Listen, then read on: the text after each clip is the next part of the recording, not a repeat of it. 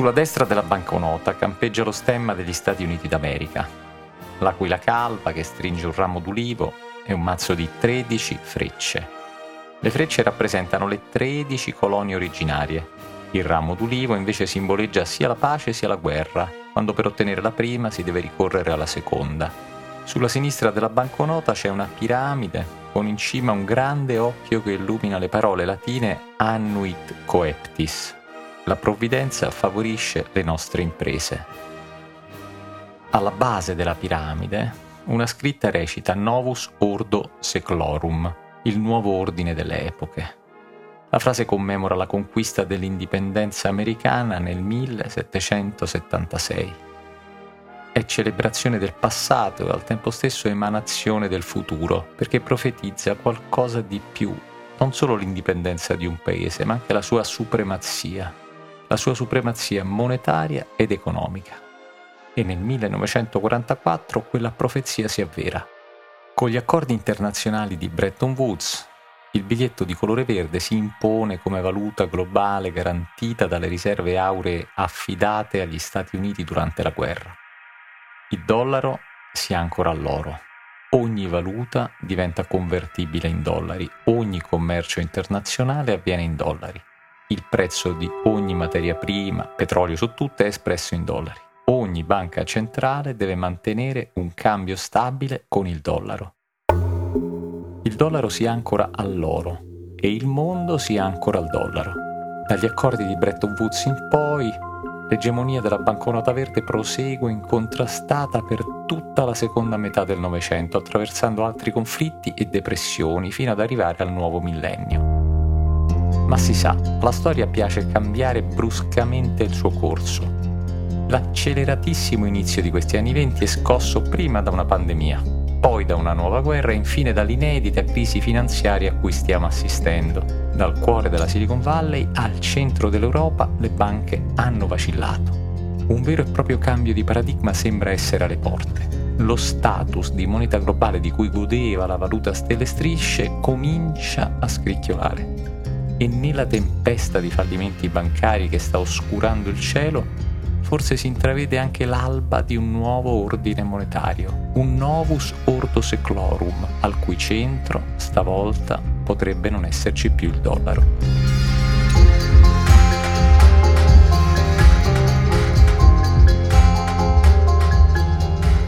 Sono Guido Brera e questo è un podcast di Cora Media. Si chiama Black Box la scatola nera della finanza.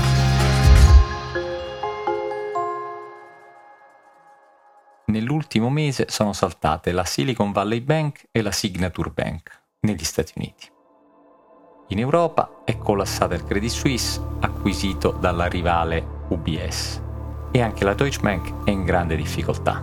I colossi bancari crollano uno dopo l'altro, ma l'epicentro di questo sisma finanziario occidentale sembra essere in territorio americano e potrebbe celare un mutamento epocale del paradigma monetario internazionale. L'economista di Credit Suisse, Zoltan Pozar, da oltre un anno descrive lo scenario economico odierno come una Bretton Woods terza. Pozar allude al fatto che dopo i celebri accordi del 1944 e la crisi finanziaria del 2008, Adesso assistiamo a un terzo momento cruciale in cui le regole economiche internazionali e l'assetto monetario globale potrebbero essere riscritti. Secondo l'economista siamo all'alba di un nuovo ordine monetario, ma facciamo un passo indietro. Dunque lo scambio di risorse strategiche è da sempre il cardine del commercio globale. Da una parte c'erano i paesi ricchi di materie prime, dall'altra quelli che le acquistavano. Enormi flussi di denaro seguivano le traiettorie di questi scambi, oltrepassando, se necessario, barriere ideologiche e politiche. E mentre la geopolitica veniva plasmata a immagine e somiglianza di questi commerci, i forzieri delle banche centrali dovevano essere la garanzia per il continuo approvvigionamento delle materie prime e questo continuo approvvigionamento ruotava attorno al loro prezzo d'acquisto, fissato in dollari. La banconota verde aveva raggiunto un'egemonia tale nel commercio di materie prime da guadagnarsi negli anni 70 il soprannome di petrodollaro, a sancire che lo standard monetario era unico e insostituibile. Il meccanismo che regolava questi flussi di capitale del resto era semplice. Le eccedenze create dalle esportazioni di materie prime venivano riciclate in titoli di Stato americani o sulla borsa statunitense. Così, mentre i paesi debitori emettevano obbligazioni in dollari, la banconota verde travalicava i confini nazionali e diventava la valuta di riserva di tutte le banche centrali. Non è un mistero né un segreto che i tesori di oligarchi e dittatori di governi corrotti e colpisti fossero in dollari, a prescindere dalle loro ideologie politiche. Il dollaro era ancorato all'oro e il mondo era ancorato al dollaro. Poi entrando nel nuovo millennio il corso della storia ha ricominciato ad accelerare fino a sbandare e torniamo ai nostri giorni. La trade war tra Stati Uniti e Cina, acuita durante l'amministrazione di Donald Trump, segna il secondo decennio del XXI secolo. Poi scoppia una pandemia e subito dopo esplode la guerra in Ucraina. Infine una scia di fallimenti bancari partita dalla California arriva fino al centro dell'Europa imperversando sul nostro immediato presente. La storia sembra avere sancito uno stravolgimento della globalizzazione, almeno per come finora l'abbiamo conosciuta. E al centro di questo ciclone di incognite comincia a farsi strada un quesito a dir poco epocale. Il dollaro continuerà a esercitare la sua egemonia? Oppure alla fine di questa tempesta il vecchio ordine monetario tramonterà e ne sorgerà uno nuovo? Al momento sembrano profilarsi tre grandi scenari ipotetici. Il primo segue l'andamento di un trend tanto strutturale quanto spontaneo, una tendenza che spinge verso la de-dollarizzazione di una parte del pianeta. La parte del globo in questione ovviamente fa riferimento alla zona di influenza cinese.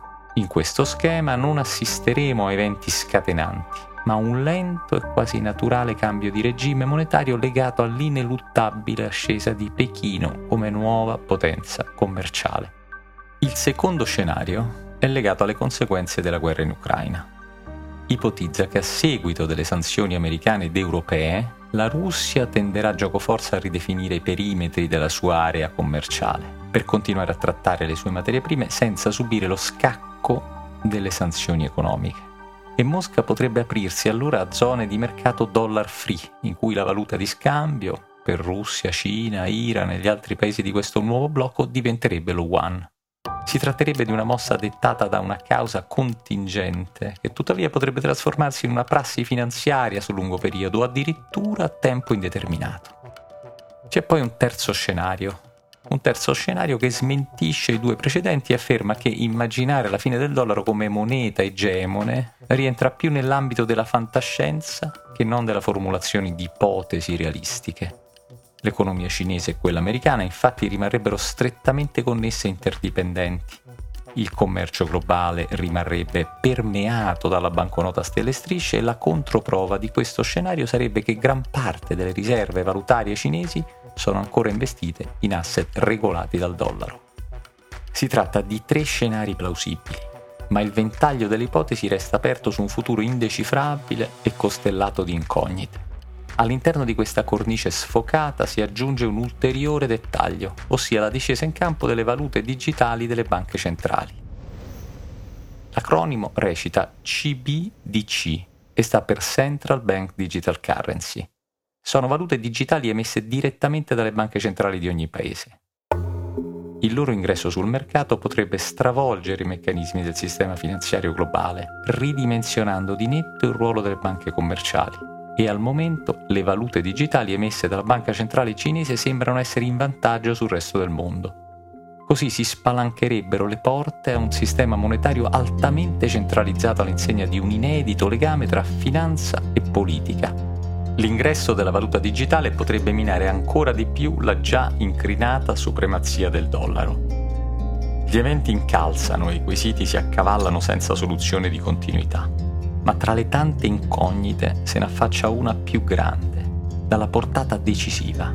Il novus ordo seclorum sarà ancora retto dalla banconota verde? Oppure sulla valuta che è stata egemone per quasi un secolo sta calando il sipario? Un quesito gigantesco ai limiti dell'imponderabile. Una domanda verrebbe da dire da un milione di dollari. Se non fosse che la posta in gioco stavolta potrebbe essere fissata in one.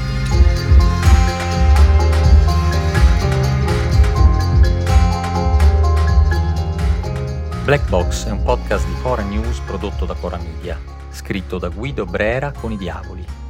La cura editoriale è di Francesca Milano la sigla e il sound design sono di Luca Micheli. L'editing audio è di Emanuele Moscatelli. Il producer è Alex Peverengo.